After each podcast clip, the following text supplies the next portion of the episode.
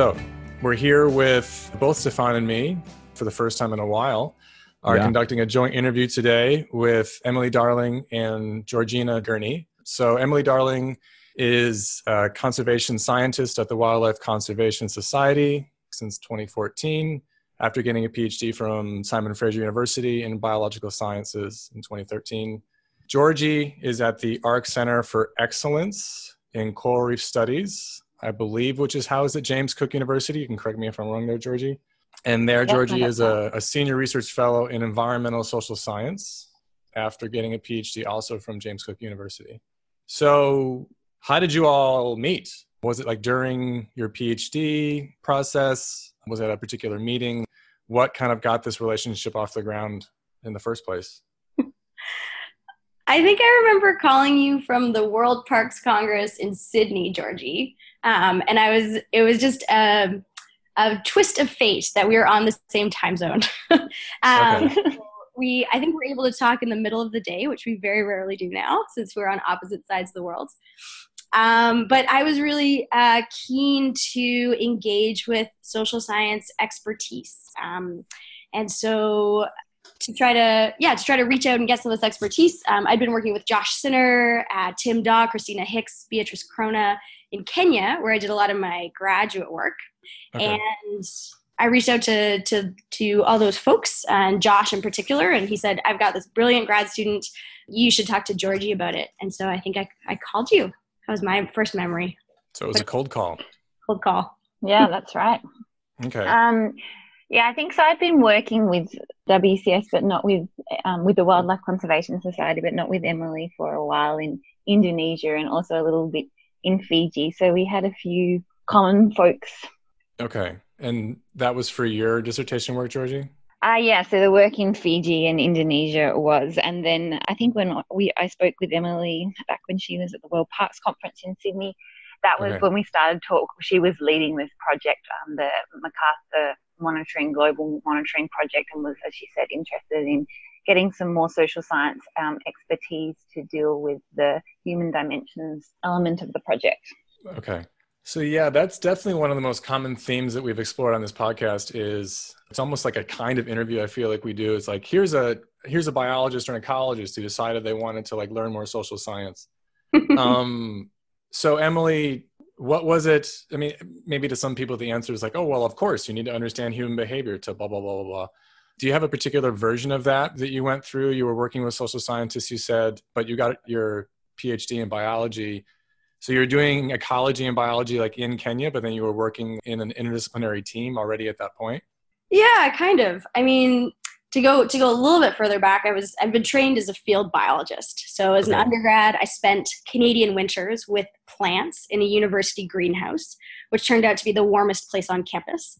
Um, Yeah. And then during my graduate work, I lived in coastal Kenya, uh, helping to survey coral reefs and in these really vibrant fishing communities. So obviously, people were all around me, um, Mhm. selling fish, dealing with fish, thinking about fish, talking about fish.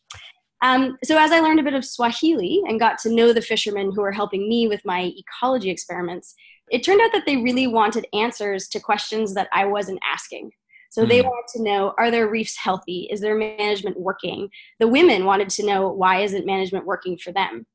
And so there was this, like you say, this great interdisciplinary team engaged in and around Kenya. And so throughout the six years that I was there, um, people like Christina Hicks, uh, Josh Cinner, Tim Daw, Beatrice Crona, interdisciplinary ecologists like Nick Graham, um, and then the WCS Kenya social scientist Carol Bunge. Um, they were just this incredible sounding board as I started to try to to think about how how would they answer these questions? How do we think about this in an interdisciplinary lens? So I think that came very naturally because of the group that was there. Along the way, I uh, worked with Christina and Carol to do a small survey on food security in MPAs, um, Right. where we interviewed women and found that they didn't actually experience any benefit of the MPA, even though men were reporting benefits for, for some reason. Hmm. Um, and so I was really hooked on this idea that you could try to take, you know, very similar research approaches and questions, but tailor the questions to what people wanted to know. Um, and I also realized very quickly that whoever calls social science a soft science has never done it. It is the hardest science I have ever done. yeah, I mean that distinction has always kind of irked me. You know, this the whole idea of like hard versus soft sounds so like macho to me, right? I think it's just like, come on, people. yeah. Yeah. Um, it's also made me very grateful whenever I do get to go underwater and survey corals or fish uh, it's very straightforward. um, mm. you know, there's no ethics. They don't, you know, it's not a long conversation. You just count them and move on. So I'm very, I always feel very grateful when okay. I get back to. Hang on, isn't there ethics for fish? No, just joking. different, different that was supposed to be.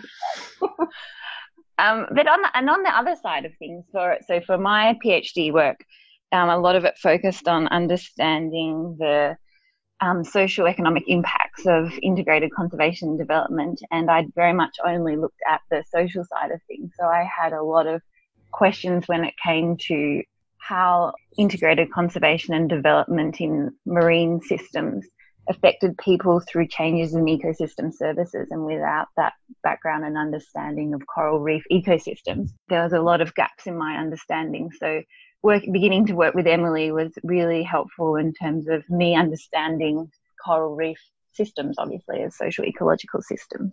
Okay, so it was kind of it was a really good fit when the two of you met. You were both kind of prepared to engage with the other. Yeah, absolutely. A okay. best best best date I've ever been on. All right, Georgie, well done. Gosh. I think we really approached. I think we really hit it off quickly.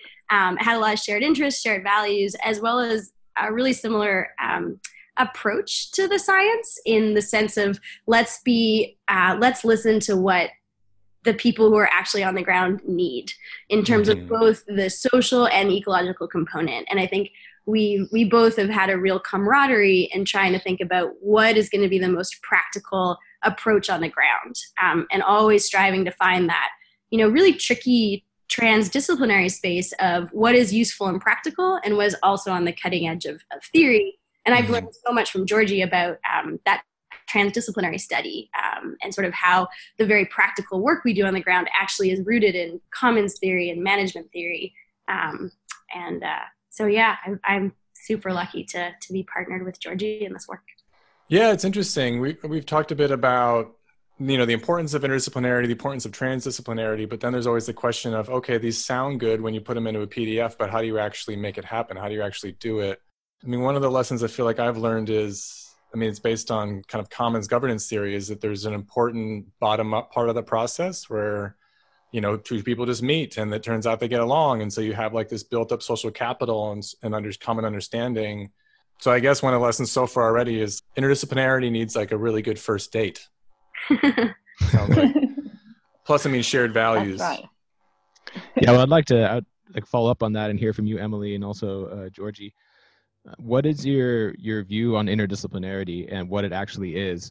You mentioned a couple of the projects and a couple of terms, also transdisciplinary there in, in your introduction. And you know, when you think about interdisciplinarity, what are the details of that process? Is it about joint question formulation? Is it about kind of seeing deeper on a theoretical level where there might be some overlap and some hypothesis that we might have about the interactions or is it methodological? Some combination of both. I think the term gets thrown around a lot but i wanted to see you know, what did it for the two of you how did it come together? Where were like the common links where you, you found connections in your work? Well i think um so the the main project that Emily and I have been working together on for the last few years is this global social ecological monitoring framework for coral reef ecosystems. And the aim of the uh, project is to try and understand the social and ecological impacts of co management um, marine uh, protection approaches.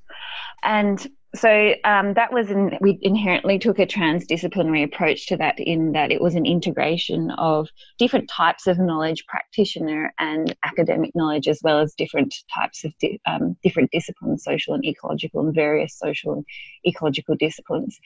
And to us that was a, a transdisciplinary project in that it was motivated to address a real world question that the wildlife conservation practitioners had in terms of trying to understand what well, the impacts of their management were. And over time, they decided over they've got six or seven different programs across the world in different countries and they tried to take a more standardized approach to their monitoring and evaluation systems realizing that one they didn't want to reinvent the wheel every time they had a new project and two the benefits of being able to look across programs within countries but also across countries to try to understand what were the key outcomes of their management activities and what were the drivers of those outcomes and mm-hmm. so, very much this project was to address this real world problem. And to do that, obviously, um, as we've been discussing, a social ecological systems approach was necessary. So, really uh, drawing on the expertise of the different ecologists and social scientists involved to try to bring the insights from different disciplines together to try and address this question of what impacts are we actually having and how can we try to monitor these in a standardized way across very different programs and very different contexts. And to add to that wonderful description, I would just add workshops. It takes a lot of workshops. yeah. yeah. Sounds like it takes a lot of work. And that. No, yeah. uh, but it's, it's, it's, such meaningful work. Like I, I mm. absolutely agree with, with you know wanted to highlight what georgie was saying around the real world question. So i think we started off as uh, we need to uh, we really want to shape a global monitoring framework across multiple countries.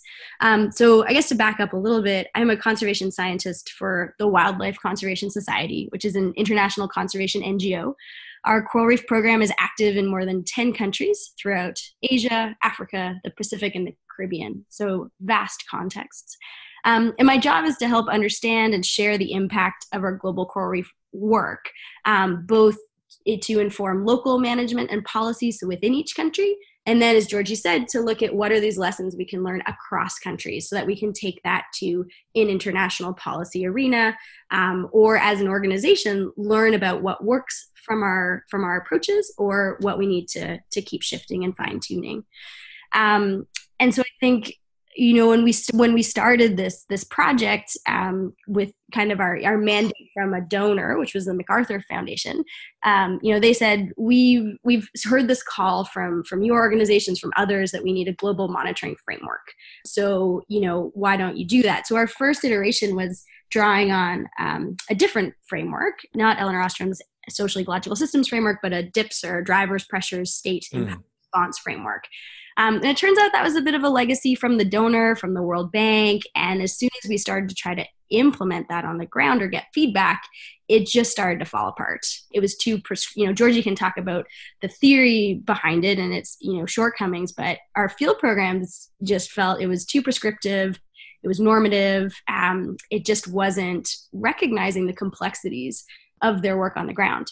And so that was one of the uh, first, you know, impetus to reach out to Georgie and and or and or a social scientist and just say, well, what are our other options out here? And I think that's where the the theory and grounding really came to bring that basis to our work.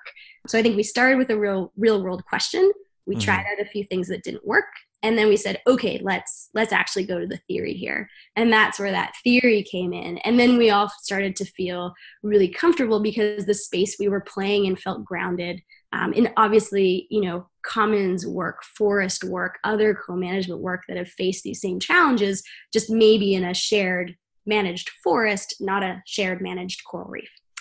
And so i think so i think the theory came a little down the road but then that of course informed our methods our questions and really how we're able to take this work forward to really try to meet at that intersection of both something that's cutting edge academically and something that's cutting edge for policy and practice. And to me, that's you know the real sweet spot of what is transdisciplinary work. It's that you can have practitioners and academics uh, all in the same room uh, and come out with a question that everyone wants answered. And I think mm. that's um, what we often overlook when we when we don't think about transdisciplinary approaches. Yeah, so you reached out to Georgia, is my understanding. Is this something that's common in WCS to have these uh, academic partnerships to get the work done, or is yeah. this kind of a unique thing? No, absolutely. Um, and in fact, I reached out to Georgie. At first, I reached out to Josh Cinner, and he's had a very long, maybe 20 year collaboration now. Gosh, with yeah. Uh, Tim, yeah, with Tim McClanahan, um, who's our senior conservation zoologist, also based in Kenya. So it was really a legacy of, of Tim and Josh, um, who had started a lot of this interdisciplinary work that I first got engaged with and saw how uh, how meaningful it was and what cool questions they could ask, and that it okay. seemed like it mattered uh, when I was in Kenya.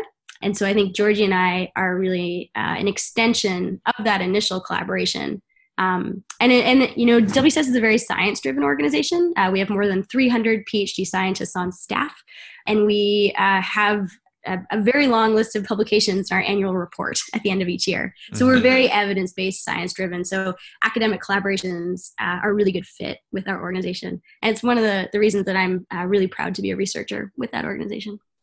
Yeah, that was another question I had. I wanted to ask you, Emily. Was is was the possibility of doing this kind of work what drew you to work at WCS in the first place after you got your PhD? Um, yeah, yeah, it did. Um, I think any NG, there are a lot of NGOs um, that take that same strive for evidence base and publishing and, and, collaborations. So a lot of our work, for example, with the MACMON project drew on the Bird's Head Seascape social and ecological monitoring work in, in coral reefs. And that's a collaboration amongst TNC, WWF, and CI. So some other big global NGOs. Mm. Um, I mean, I think for me and the fit with WCS, it uh, just made a lot of sense because um, I'd started, I'd been working with them during my PhD. Mm-hmm. Um, and then during my postdoc as well, I started zooming out a little bit to work with more programs. And then by the time that they were looking for someone to take this program, this new global monitoring off the ground, I was really, really delighted that they reached out to me and said, What'd you think about that? Yeah. I wanted to follow up on the transdisciplinary aspect of that project. Um, you emphasize a lot that you have a joint problem framing and, and you have different methodologies for doing that. For example, workshops uh, or interviews with non academic stakeholders.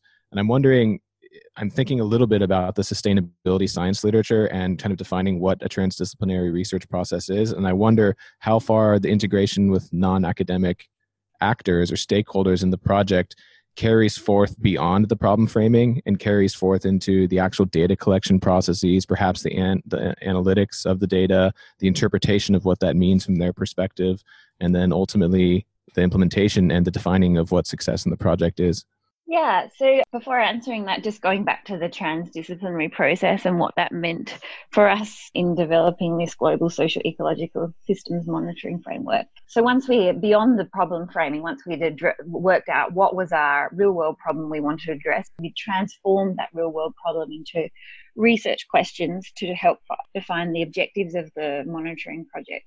A key activity then was to try and identify the key elements of the social ecological coral reef social ecological systems to actually monitor and focus on for the project. And so we took a number of different pathways in trying to address and identify those different social ecological attributes including using theories of change. They were really very useful. And as Emily said, numerous workshops um, in each of the focal countries, as well as global workshops, bringing practitioners, coral reef practitioners from the different countries that we're working in, including Indonesia, Fiji, Kenya, Madagascar, and so forth, together to try to work out what were those common social ecological systems attributes across those different contexts. So, to draw a bit on the knowledge co-production theory, these these ideas of boundary spaces as well as boundary objects, and we used Elinor Ostrom's social ecological systems framework very much as a boundary object to facilitate that interdisciplinary and transdisciplinary discussion during those workshops. And we found that that it was really a very useful way of, of facilitating those conversations in that actually there isn't, as we know it's a framework, there's not a lot of theory embedded in it. And so that in that way, it's actually very amenable to trying to, to talk across different theories, both social and ecological, and providing that sort of shared language and shared space to facilitate that discussion. And also, of course, which was really important to um, getting for conducting this trans, global transdisciplinary project was a knowledge broker, essentially, which is kind of Emily's role in this project mm. in having a having a foot in both academia and, of course, obviously um, in the practitioner space as well. And I think you know it's um, takes a very particular personality as well to be successful as a knowledge broker in these kinds of contexts. And I'm always amazed at how the energy that Emily has in terms of conducting these this global projects and sometimes with people's with interests very different interests in different country programs and she has a lot of energy and a lot of um, willingness to listen and learn and to compromise and i think that's one of the key things that it's not a sophisticated term but willingness to compromise is so critical in these transdisciplinary projects. You know mm. often we can't get in you know we can't be very strict to the specific academic question or approach that we want to take necessarily if it's just not practical on the ground or it doesn't address the real world question that people have. So a little bit there on the the how how we undertook that transdisciplinary process but so, in terms yeah, of yeah sorry i was just going to say once we've um, once we'd co-developed this monitoring framework and that took a few years actually the practitioners of course were the ones that actually rolled it out in the different countries and collected the data.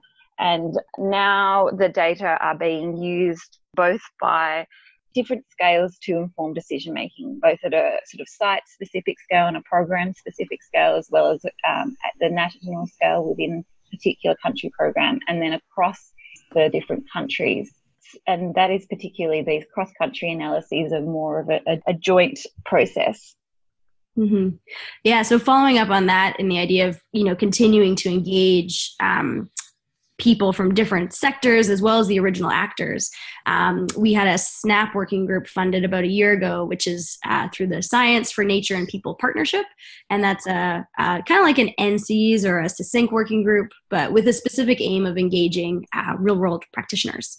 Um, so it was a really op- uh, you know awesome opportunity to bring those um, original focal country practitioners together with an expanded group of social scientists, both representing qualitative and quantitative expertise, uh, different theoretical backgrounds, as well as with uh, international policymakers. So some of our key advisors are from the are the IUCN Marine Vice Chair, the IUCN Working Group on Other Effective Conservation Measures, as well as the Food and Agricultural Organization's Deputy Director of Fisheries. And so they, you know, having this opportunity for them to be in the room and say, look, here's what we've done so far. Uh, what do you think? And they're basically like, that's great. And how about answering these questions, which would actually be more relevant for us?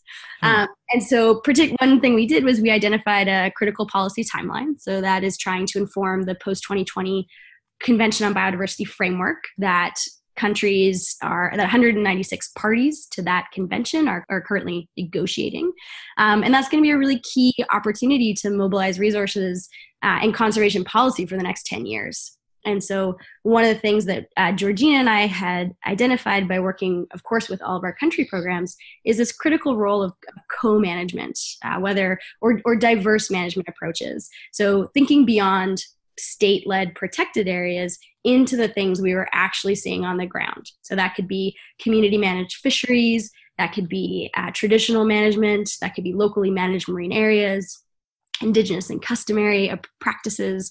Um, and so our advisors really helped us shape what we were seeing on the ground and say, look, those things are what we're trying to understand under an umbrella term of other effective area based conservation measures or the acronym OECMs. Mm-hmm. And that language has been written into the Convention on Biodiversity 10 years ago.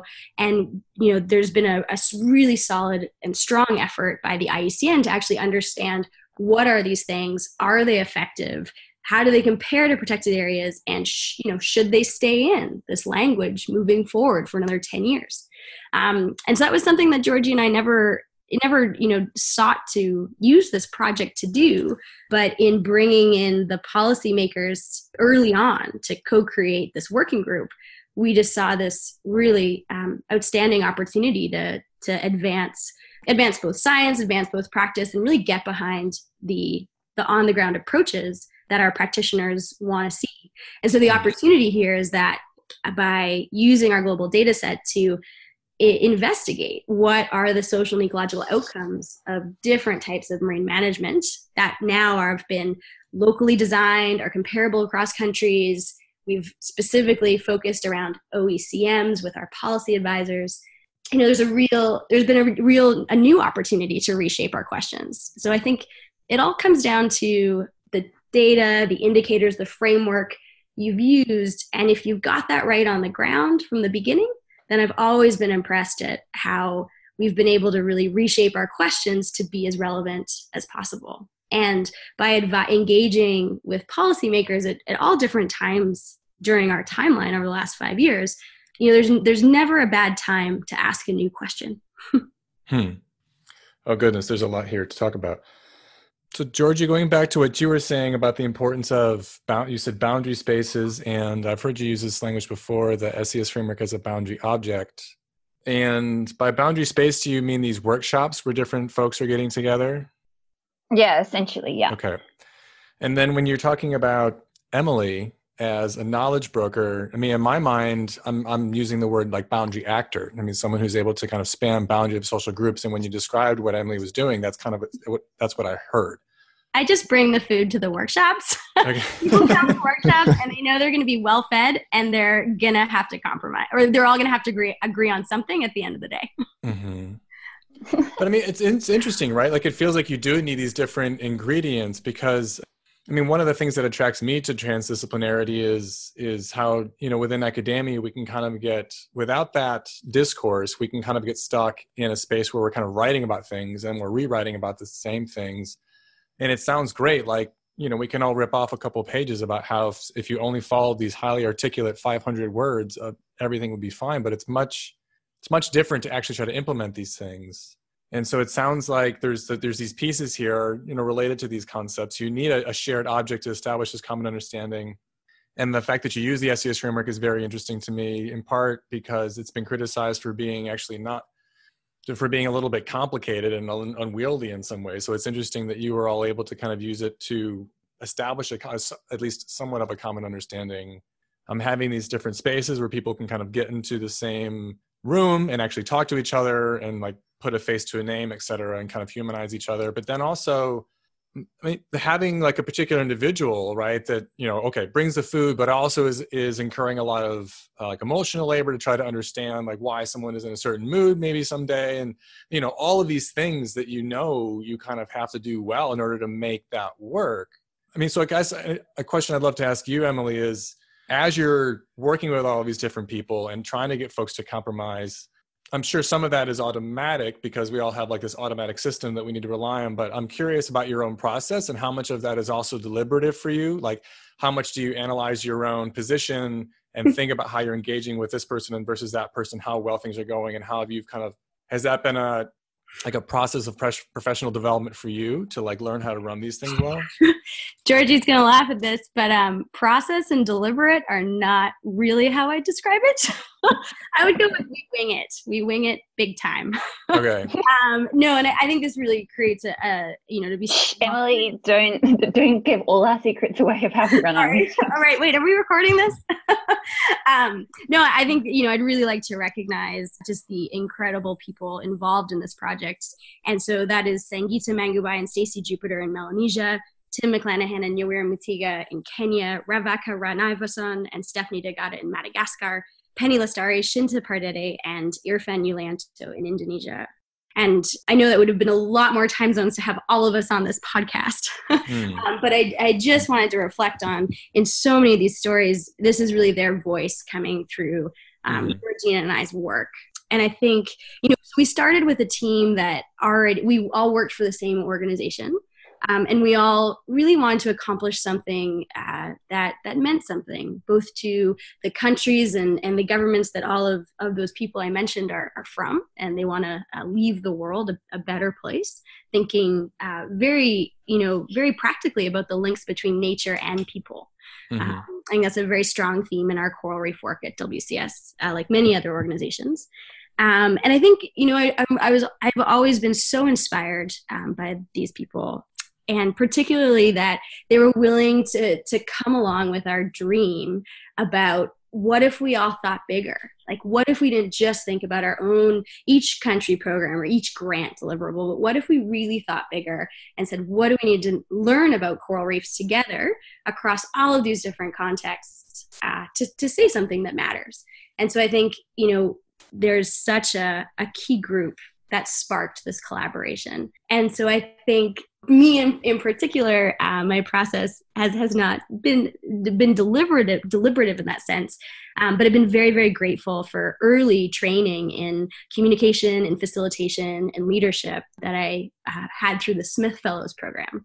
So just to take a quick sidestep there, because I think it's just such a critical opportunity for for researchers, especially early career researchers. Um, the Smith Conservation Research Fellowship is a two year program through the Society for Conservation Biology.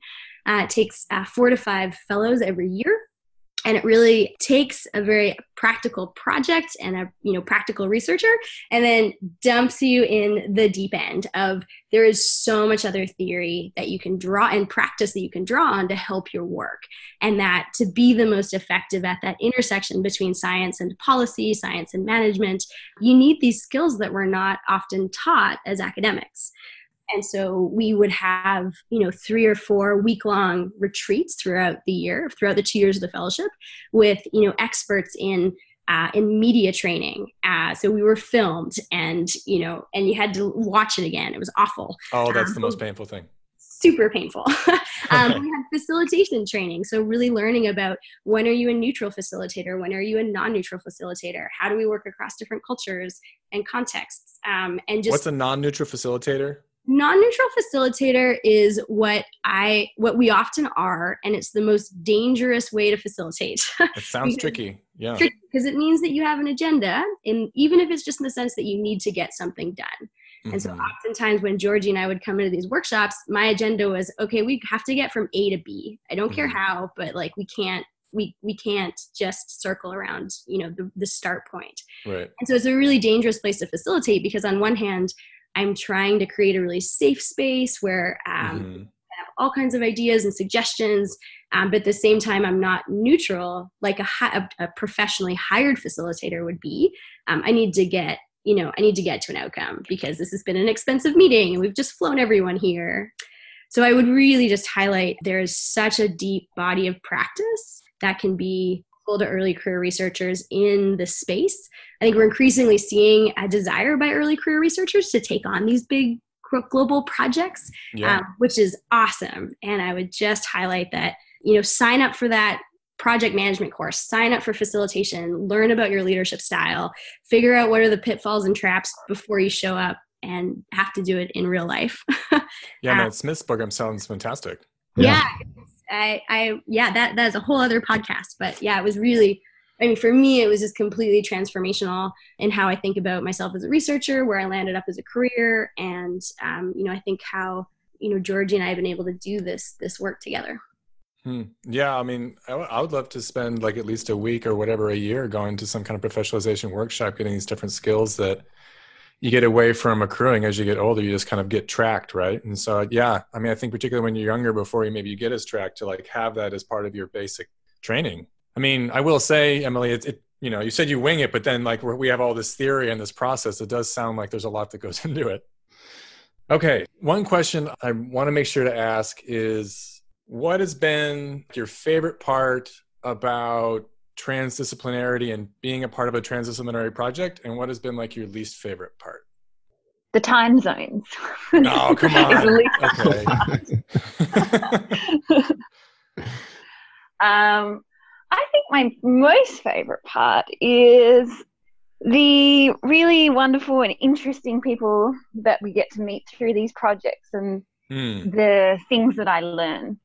Mm-hmm. um, and the bringing that all that different knowledge together and coming up with a different answer that that is not just interesting from a curiosity you know, curiosity academic point of view, but actually when we get to something where we really think that it's actually meeting an information need for decision makers, information need being at the the local scale, or now this project that Emily and I uh, was talking about about the SNAP project, sort of work, working more trying to inform global policy that's so inspiring. and It's really, re energizes my interest in my work when we're working on a problem that really feels like it actually is going to have um, some real world impact and difference.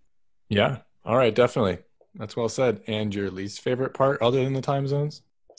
Um, the I think it's I think obviously it's quite um, difficult trying to balance the demands of academia and mm-hmm. the goalposts that we're always trying to meet in terms of mm-hmm. well i mean even though uh, you know increasingly academia is going towards more about trying to demonstrate that your research is having impact on the ground you'll really know all they actually care about when they're assessing your grants and your job applications and so forth is your numbers of papers and where you publish them but yeah. um, so trying to trying to sort of balance the demands of academia as well as um, the demands of real, uh, you know, engaging with practitioners and trying to undertake projects that have real world impact is, is difficult because obviously mm. sometimes sometimes those goals are aligned and that's wonderful, but often they're not and they um, both demand a lot of time. Yeah, I mean, it's like how do you make yourself legible professionally by having the, the numbers of this and that that you need, but then also accomplish these other values that you have. Mm. Yeah, yeah. Right. I mean, I think the really the great thing is, you know, in recent years, obviously, as sustainability science and these kinds of approaches have been growing, the importance of taking a transdisciplinary approach and engaging with real world actors is increasingly recognized. Mm. Um, and as I meant, you know, just touched on before, I think you know, it seems to be a lot of uh, research organizations, you know, across the globe are increasingly interested in researchers demonstrating impact of their work. So that's really, really helpful. But um, yeah, it is it is a challenge. Mm-hmm. Yeah, I mean, do you think like programs like this MACMON project, which I know it as, can serve as a kind of a flagship or a model for how this work can be done and encourage other folks to do more of it? To kind of a proof of concept kind of thing. I mean, I know it's not the only thing like it, but certainly seems to be one of the more ambitious examples. Um, we didn't know what we were getting into at the time. All right, fair enough. Maybe that's the best way Sorry, to get Georgie, most what things. Were you gonna say?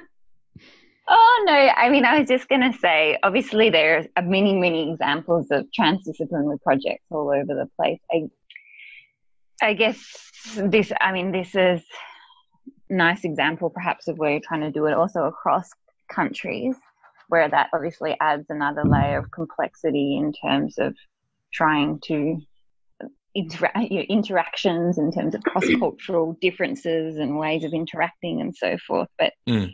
yeah there's a lot of there's increasingly a lot of projects out there like this that we can all learn from mm. mm-hmm. so emily same questions to you Ooh, fun.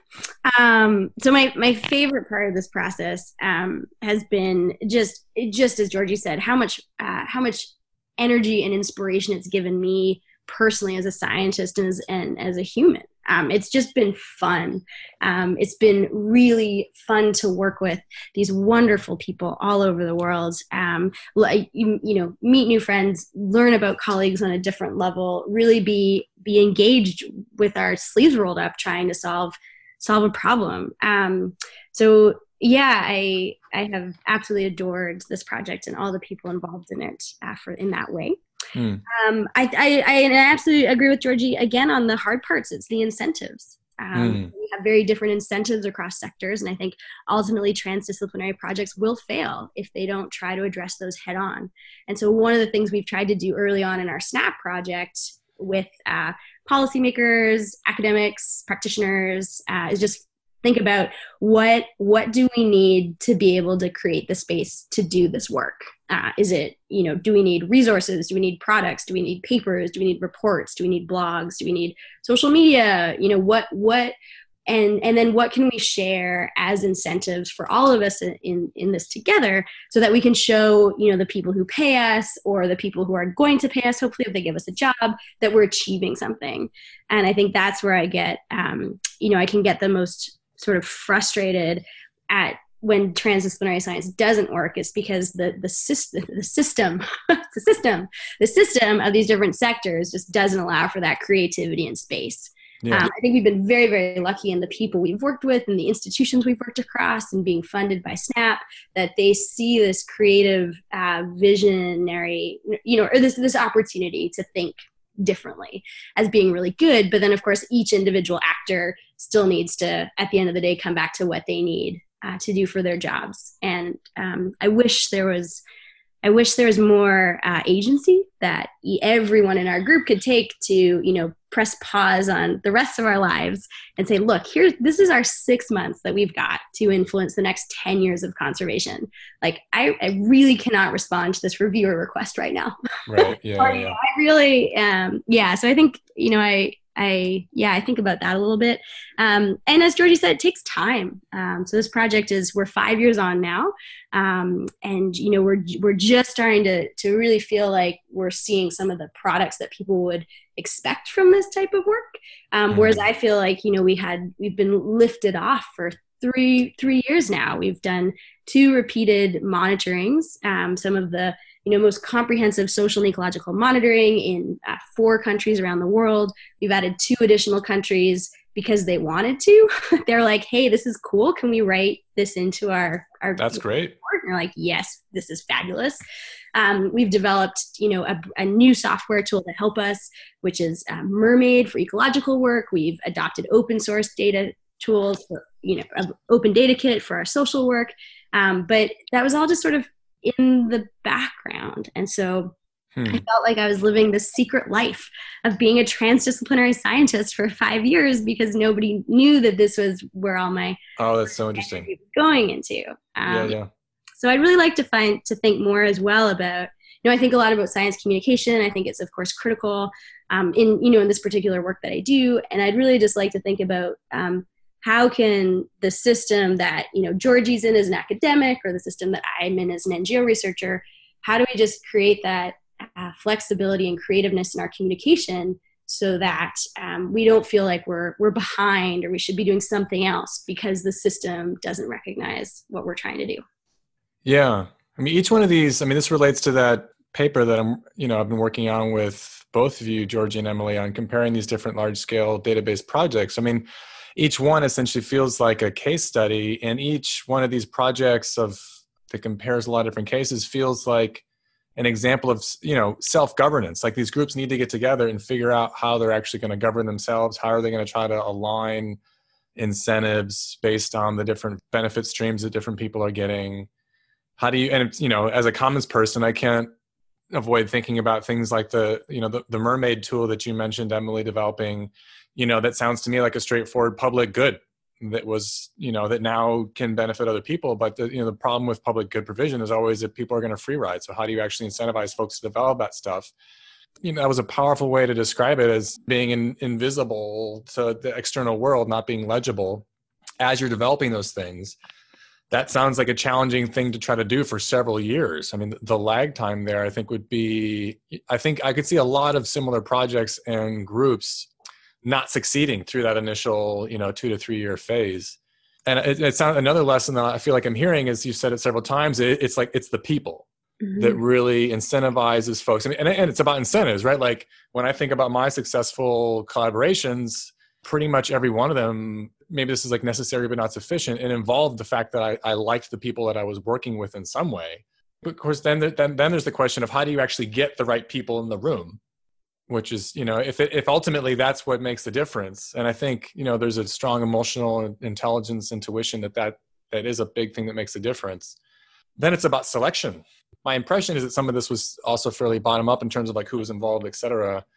But were you all deliberative about that trying to like get um, a diversity of opinions or making sure that everyone could kind of play well together or was it kind of seren- serendipity purely and people ended up just getting along and being able to compromise when they needed to. Georgie, you should take that one. I know we've we've thought about this together. If you want to. Yeah, well, I think um, you know, collective action challenge. I think there's been someone wrote a lot about that sometime. I mean, a lot of people have written a lot about that sometime. In all these people. principles that we kind of write about in our academic work when we try and think about overcoming collective action challenges related to commons, you know, all these little thinking about the IAD framework and the elements that are conducive for successful outcomes in terms of trust and reciprocity and mm-hmm. uh, procedural justice and fairness and all those things. I mean, all of those things come out obviously important in these kind of situations as well, in the way that um, everyone interacts together in trying to develop these projects. And um, I'd say in some of the work that Emily and I have done together, the personalities are in the room that are, are just there because of, um, well, you know, it, I think it's very important who who was in the room and the personalities in the room and if they get along well together. So I think getting that balance of the expertise as well as people who are likely to get on and be great collaborators is is really very important. Mm-hmm. Mm. As well as, and I, I really echo that as well, in that even once you have the people together in the room, um, how do we create the space for all voices to be heard?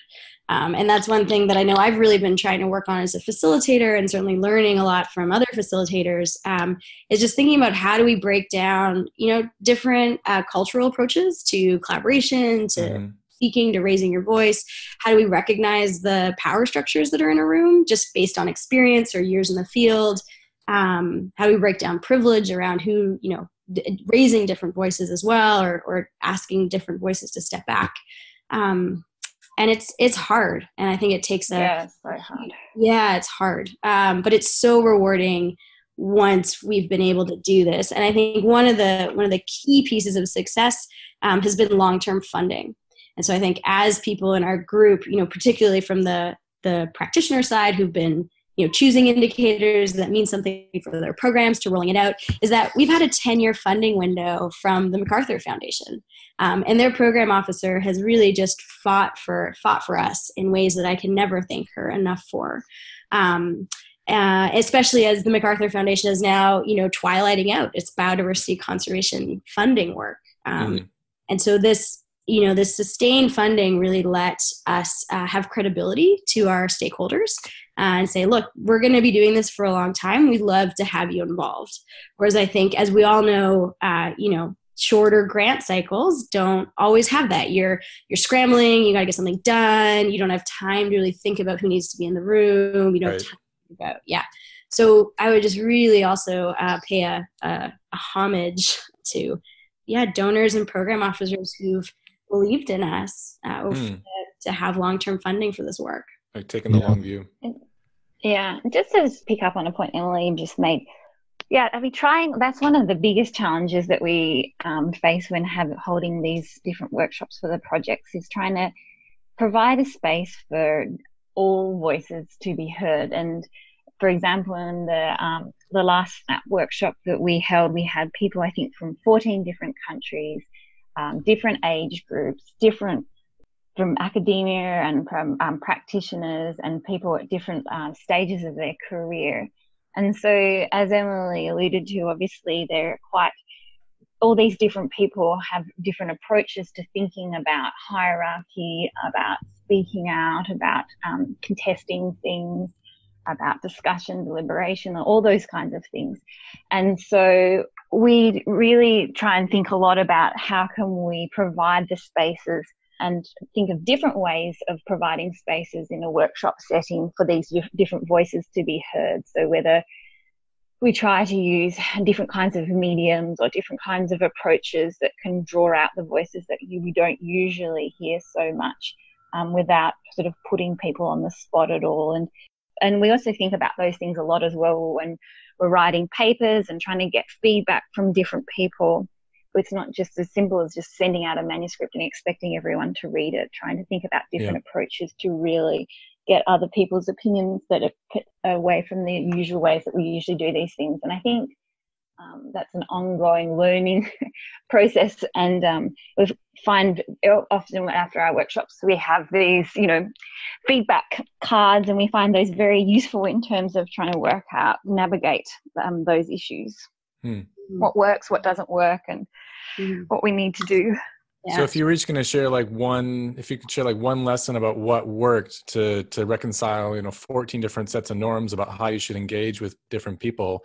Like if you were going to give some advice to someone else who's starting this based on something you learned that makes that work, like what would that one exercise or did you break people into groups or like what's one lesson or an example of something that was like okay that that worked? Um, well, I think um oh you go Emily. No, no, you go, you go. Well, I was just going to say, obviously, breaking people into smaller groups, I think, is very important. And we found that, uh, in many cases, activity based things re- worked really well in terms of drawing people out. Whether mm-hmm. we, for example, in terms of developing the Global Social Ecological Monitoring Program, these theories of change were a really great way of getting people engaged because it tapped into their expertise and their knowledge and um, gave them the confidence to speak out and um, have their voices heard. And so, um, and again, you know, we we used Ostrom's framework as well as we found that really useful as well as um, the last sort of workshops we had in terms of trying to get a bit of bit more um, understanding of the context, so elucidating that social and ecological context in a sort of narrative type way, using that visual of the social ecological systems framework, which you mentioned before that you know people think it's a little complicated, but if we don't go into the second tier variables and all that stuff, just those those boxes of the subsystems and the arrows are actually it's a very sort of simple depiction of social ecological mm-hmm. systems that everyone sort of understands and can um, associate with. So I think those kinds of activities seem to work quite well. Okay. And uh, Emily, yeah. Yeah, yeah, absolutely. And I, I, I think um, one thing I, I, I, wanted to add is that we're, you know, I'm always learning in these spaces, just as I know Georgie is. Um, yeah. And I, I'm constantly being surprised and then being like, oh yeah, of course. Why didn't that? Like, why didn't we think of that? But I think one thing that came out of our recent workshop was not making assumptions about uh, who should be or could be contributing to what aspect.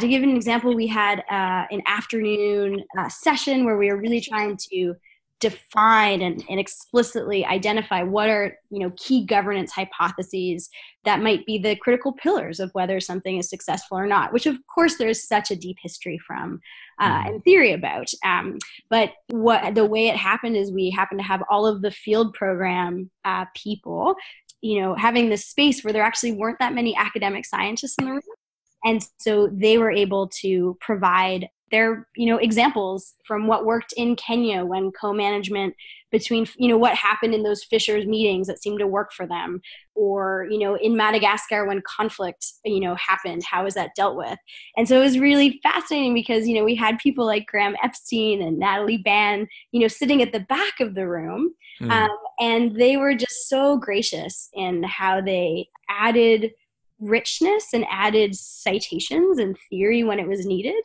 but in mm. general step back and let let the the practitioners really uh, dive into dive into their experience um, and you know what one of the most inspiring things to me would be just you could see the the sparks and creativity as you know the madagascar perspective came then the kenya perspective was like oh yeah we've seen that same thing and fiji was you know thinking well actually we see something different here and so this oh that's cool rich discussion.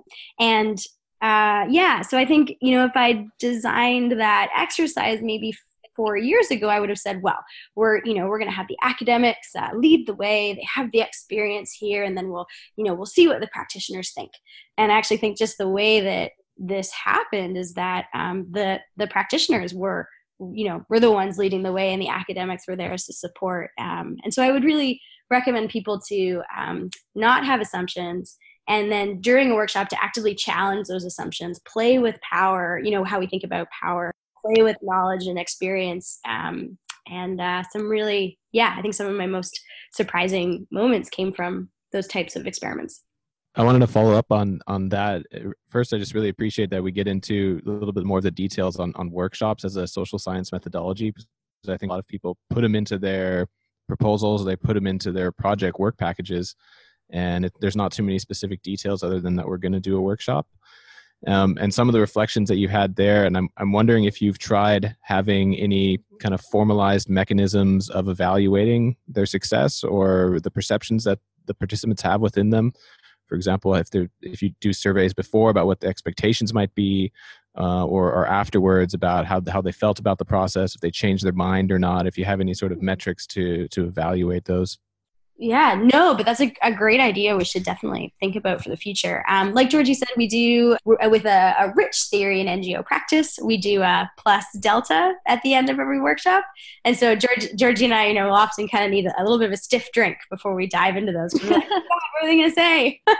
And I'd, I'd, have to also really recognize the work of Carrie Kappel, um, who is a professional facilitator um, and researcher at NCEAS and we uh, she just so graciously joined us uh, in in conceptualizing the workshop and thinking through the objectives and activities and and this need for creativity she was able to be a neutral facilitator in this case So I think that really let Georgie and I just take a breath, step back, and contribute as participants, uh, which was which was really appreciated. Yeah, it, it makes it makes me think about a lot of what we see as the value coming out of this, at least from an academic perspective, is is the publications which come out and which get written up about those those processes, those those workshops. And it seems to me that a lot of the the value is, you know, maybe from an Ostrom perspective, this action situation where you can actually observe happening live the the social mm. learning process the co-production you can see the tensions rise and then mm. dissolve back away again and then rise again and then dissolve as you see someone understand the process or you see people become friends or you see these types of more interpersonal relationships happening and i wonder how much of that in academia we're missing by not finding ways to measure it and and to convey it in the proper way through through the kind of the standard mediums of publications. And i wonder if you've thought at all about about that process and how we can better yeah value that. If you think because you said one of the things earlier was one of the the bad things or the downsides of these processes was having to deal with the more formal aspects of what we expect to be delivered from an academic perspective. Mm-hmm. and and how can we transfer those over and try and try to get some more recognition for those in academic work certainly like i'd love to you know i think ngos and uh, obviously you know all other practitioners and policymakers are always having workshops. And so you know i'd love some kind of you know academic uh, internship program where you just send someone who's really interested in this kind of work to to join these workshops and see that process and reflect on it. So yeah, I think those types of out of the box kind of situations are so are so interesting, and I think that's also what um, you know the academic institutions I've been affiliated with. That's what they want to publicize. They want to see their their researchers or their students in the real world. You know, photos of them with teams, and here's here's a blog, here's a media press release, and all that stuff that comes way before a paper. And so I think finding as well, finding that right match of academic institutions who want to take those risks, be creative. Um, but yeah, um, internship. Anyone, you're feel free to come join our next workshop. yeah, I'm really, I'm really uh, just a note on that. I'm, I'm really interested in how you use the SES framework as a potential deliberation tool. We did a pilot study in Costa Rica about two years ago, where we tried to turn it into images, into contextually appropriate images, and then use that as a, as a facilitation tool in with stakeholders, fishers, perhaps in a low education uh, situation where they might not be familiar with the terminology, and even just ac- academic actor or non-academic actors are not familiar with the terminology, which is in perhaps the SES framework, uh, at least at the second tier level. And I'm wondering if you moving beyond the framework or transforming it in some way into images or what have you can kind of break some of the academese of these frameworks um, when you bring them into to non-academic situations. Hmm. And if you yeah, absolutely, not necessarily yeah, the SES think- framework, but you know other frameworks like DPSIR that you mentioned or ecosystem services, where they're very academese in how we read about them in the literature, but they can be useful in, in these deliberation situations that you mentioned. I'm really happy that we use the word academese. Um, I think yeah, it sounds really cool though what you were doing in Costa Rica. You, were you you were engaging with with fishers? Yeah, we had set it up as like yeah. a like a field experiment where some fishers, groups of fishers, got the image-based framework, and some didn't. And we told them to discuss challenges they had for governance, and then we measured the content, or we recorded the conversations, mm. and then coded them with the variables of the SES framework to see if they talked in a more holistic or systems thinking perspective, and then tried to compare before and after surveys what their experience of the process was. It was just a pilot study, and we're gonna we're gonna upscale it bigger project coming up. So I'm definitely interested to hear your your input or perspectives, oh, or what you've learned in your project, so we can so we can get those experiences out. Um. Oh, I'm curious to hear what did you find just quickly? did you find it as encouraged? Sorry, just so interesting. Uh, yeah, our sample was too small, so we we we it's published in Ecology and Society now, but it's mostly as a concept paper with the with the pilot data but yeah, we saw we saw an increase in the in the groups which used the framework that they talked more holistically about the system. They'd use it as a checklist, as we would say. You, they went through it and they talked about each of the four major sections and how it related to governance. And the groups that didn't mostly complained about the issues which related to them. yeah, right. Oh, that's so interesting. Mm-hmm. Um, yeah, we also tried to communicate the SES framework, trying to, you know, using photos to try to represent the different subsystems and so forth, and found that a, an effective way to try to um, communicate the framework. And and I, I think um you know I think that it is very useful in that way as as acting as that as that boundary object not just between um, people with expertise in ecology and in social science and also um, academics and practitioners and other forms of decision makers in that it that just looking at the the framework it is quite it is uh, fairly simple and you can communicate it in ways that are understandable for many different people with many different types of knowledge. So I think that it was very valuable in that way.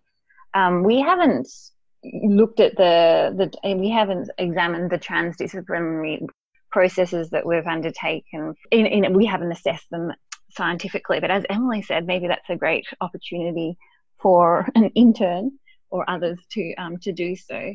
Certainly it's interesting i think uh, when we see sort of this rise in um, this area of you know, knowledge co-production theory and how to generate actionable knowledge and increasing interests in different kinds of knowledge co-production that there's some of these key lessons are being drawn out.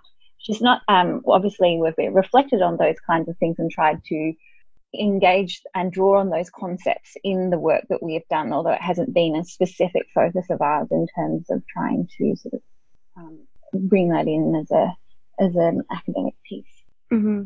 But I think definitely these ideas of um, some something for people to reflect to has been really helpful.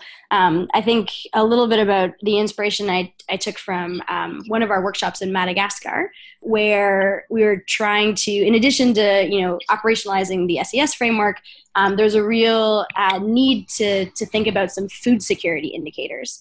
And hmm. so, uh, southwestern Madagascar in particular was in the grips of drought. Um, and so, fishing was one of the only ways to bring protein in, but fishing populations. Uh, fish, yeah, the fish populations are uh, were not looking good, and so the teams we, you know, as we operationalize this framework in every country, we said, what else do you want to know about? And since we're going out to do these surveys, what else should we add? And so food security uh, was really crucial in Madagascar. Um, and so I think what one thing we did that worked really well was um, working. So in Madagascar, we were working across three languages and several different dialects. so wow. English, French, and Malagasy. And Madagascar is a huge island, as we all know. And so there are three different dialects of Malagasy in, as well. Um, and so I think one thing that worked really well was that um, I'd had a, a, you know a very shallow little bit of reading in food security and so was able to just bring a couple things that had worked for me in Kenya to the French leaders in the room. And so we sort of took the slides and that I had and really quickly put French on you know switched the English to French. And then they presented you know a couple different options of conceptualizing food security to the group um, in French um, and so that was, you know, thinking about diet diversity, food coping strategies, indices, or just um, what was something else? Just generally like, you know, are people food secure? Yes, no. Do you struggle to have enough food to eat? Approaches. Um, and so that was in French. And then what we sort of the external foreigners did was we just uh, stepped back. And so um, Ando uh, is a Malagasy uh, scientist um, social scientist. And so she took off with the group for the next two hours uh, solely in Malagasy and asked, uh, okay, so this, and you know, as she told us later, said, you know, she said, okay, this is what we've heard. Uh, you're all from these places. What works for you? And so they spent the next two hours working in pairs and then smaller groups and then reporting back to the whole group. And this whole thing was done in Malagasy. Um, and so then, you know, at the end they said, okay, we're ready. and, you know, then they switched back to French and then that got switched back to English. And they're like, here's our three questions. And it was fab. You know, the questions were wow. fabulous, but it was like one was on acute food security, one was on chronic food security, um, and it was context relevant. So they described to us that whether a person in the in you know, rural coastal communities has access to three meals a day, that is food secure, and if you have access to less than that, then that is less food secure. And so one of the questions was, you know, have you eaten three meals a day today? And I think not only did that ground that in something that's realistic, it also grounded it in something that is acceptable. So when we first started to try to think about food security questions in Melanesia, um, we adopted a USDA, you know, set those 12 questions that had been used in Indonesia. And we are like, oh, cool, it's already been tested in another country. Let's like chuck it in. Um, and people in our pilot programs walked out of the interviews when we asked those food security questions. And, you know, as we learned, it was, uh, it was that this is just, you're asking us if we would you know something like if we would drown our child in the bathtub if you if you ask us can we not provide for our family to eat? This is just completely inappropriate and and rude and like you know so we um, this is why you should always pilot questionnaires of course with you know safe mm-hmm. spaces. So i think yeah anyways I, am not sure what i think about all that but maybe there's well, that, other people well, that's fascinating. I mean but then the challenge right is so you've got these context specific questions but then if you add context specific questions for many different contexts you know how do you avoid ballooning the size of your questionnaires and your protocols et cetera i mean do i remember correctly that you all essentially in the end have like a core set of variables and then kind of more peripheral variables that you ask more context specifically is that how you address this kind of generality specificity trade-off yeah exactly yeah. Uh, i'm yeah. yeah. i'm gonna turn this one over to georgie a lot more about this than i have Um, yeah, we designed the survey so that would have this core set of social and ecological variables or attributes of the social ecological or social ecological system that we identified through these numerous workshops as sort of key elements of the system to understand the impacts of management and what were particularly important variables or factors that okay. um, influenced the the magnitude of those impacts. So we identified that those were key across the different four focal countries that we were working on through these workshops, um, both with the individual countries and also with all of um, with the countries together in the same room. And then, yes, those core set are intended to be supplemented with context specific or project specific indicators. And as Emily mentioned, in um, one case, that in Madagascar, for example, that was in regards to food security. That was a key issue that they um, needed to look at there. In other cases, it was in, for example, in regards to the impacts of a cyclone in Fiji and a payments for ecosystem services project. So, in that way, we try to navigate that potential trade off between generalizability and case based relevance so that we have some indicators that are standardized across context. So we right. can do those cross project cross country analyses but there are also context specific indicators that can tell us about the particular problem um, in a particular place. Although sometimes of course and it's intended the, the social surveys the household surveys are about 45 minutes and sometimes that is very difficult to keep it to that to that yeah, time. but, yeah. Okay. Well, we've been talking for a while now. I, I, mean, I could keep on asking you questions for the rest of the day, but um, I guess a final one for me, and then Stefan, you can take us home. It, you know, next steps. You said you're five years into the project, and you've it's got funding for ten years. So essentially, are we at the halfway point of this project?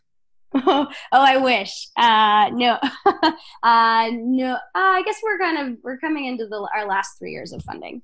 Okay.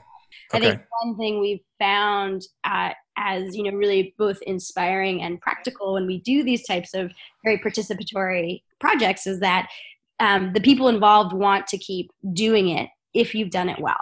And so I think one of our opportunities to continue this work as you know a core pillar in our WCS program, uh, coral reef programs, um, is having other grants be able to take this work on and fund it um, with other countries or with other questions. Um, we've started to see just those, you know, some really inspiring signs of that, um, and that's something that I'll certainly be be working on over the coming years. Okay, that's exciting. And I think also that, um, as Emily said, because this, you know, social ecological systems monitoring program was designed to meet the a real world information need of the coral reef practitioner programs the intention there is that the framework will uh, will form the basis of the of monitoring across different projects and um, into the future, hopefully. And uh, we're already seeing signs of that happening, as Emily said. And so it doesn't rely on any particular source of funding. In that those hopefully those um, data will be continue to be generated into the future, funded by many different sources. Okay. Mm. And so if other folks want to use, you know, the mermaid tool or learn from what y'all have been doing in terms of the protocols, the, you know, the SES framework protocols, et cetera, can they access those if they want to try to implement those in their own case?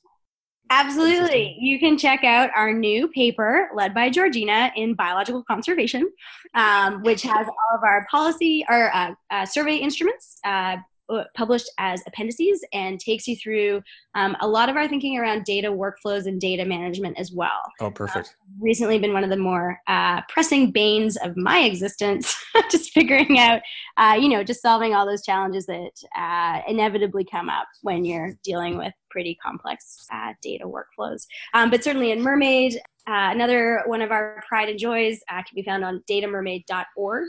And if you or your friends do any kind of ecological survey on coral reefs underwater, please go check out Mermaid. We'll be having a big push uh, coming up to the International Coral Reef Symposium meetings uh, this summer as well. All right, that sounds awesome. I mean, I'm excited to look more into that for the work in the Dominican Republic that I have been involved in a bit. So I'm, I'm sure people are going to be looking at that. I think, you know, reflecting about all the work you've done in this project, and and I think what is this the most broad level we can step back, and one of you know how do we make environmental governance work. And I think you mentioned we're moving towards collaborative governance. There's a big shift towards things like co-management as, as policy tools and bringing people together and, and, and finding out what those spaces of interaction and learning. And, and theoretically, we have a lot of, of theories which have built on environmental governance, things like polycentricity and collective action and multi-level governance. And I'm wondering in and when you think forward and, and where we're going to go with with environmental governance theory and what what what we're going to be at and maybe you know down the line five ten years what what are the the areas we should be focusing on to to improve our understanding of of perhaps environmental governance theory but also environmental governance in practice if you have any reflections on on on that at a broader level? Obviously the need for multi-scale environmental governance is increasingly pressing. As you said you know obviously that has been a focus of um, research for a long time, and polycentricity has obviously been a, key area of work for many scholars for environmental governance. But as the you know, as a lands as we get increasingly globalized and the um, landscapes of stress, stresses and threats to environmental systems is inc- increasingly, we get a lot more um, distal drivers and the origins of those of those stresses are increasingly non-local how can we effectively take a lot of this theory and actually apply it in practice in terms of multi-scale governance right down from individual communities up to up to global agreements and policies? But also i think a key area in that that respect as well is thinking about who are the stakeholders and who are the the public when we think about these environmental issues because we're it's not just the environmental threats that are increasingly globalized but we as people are increasingly globalized and whether it's travel through its mobility through travel or mobility through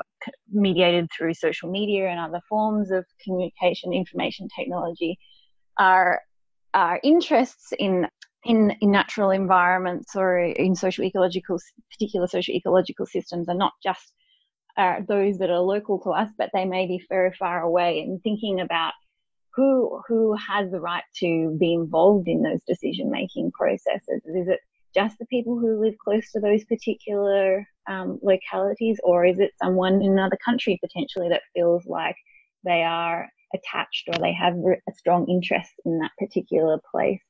So I think that that will be sort of thinking about sort of telecoupling and these kinds of things and how that intersects with environmental governance and who are actually those stakeholders is a really important area moving forward. Mm-hmm. I think from from my perspective, it, we just have to show that environmental governance matters and obviously we all know that matters within our you know academic spheres and you know our direct kind of colleagues and and people who rely on that but we've got to show it matters in a global policy arena. And i think you know as we also need to be taking the pulse of what is going on around in the in the policy world around us because that does just have such an opportunity at a global scale to mobilize resources where they're needed. And if we don't engage as academics or if we don't engage as experts it just goes down a different a different path and we're left sort of writing our papers saying that why aren't we all talking about environmental governance?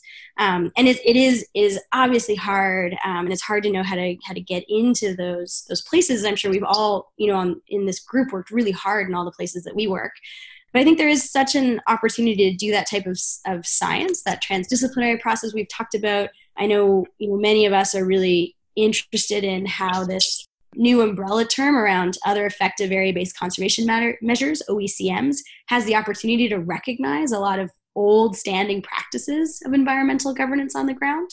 So yeah, I think I think we've got to show it matters. Um, and as Georgina said, you know, really thinking about who who is that audience? Uh, what is the best way to communicate to them? How do we engage them in co-creating these research questions from the beginning?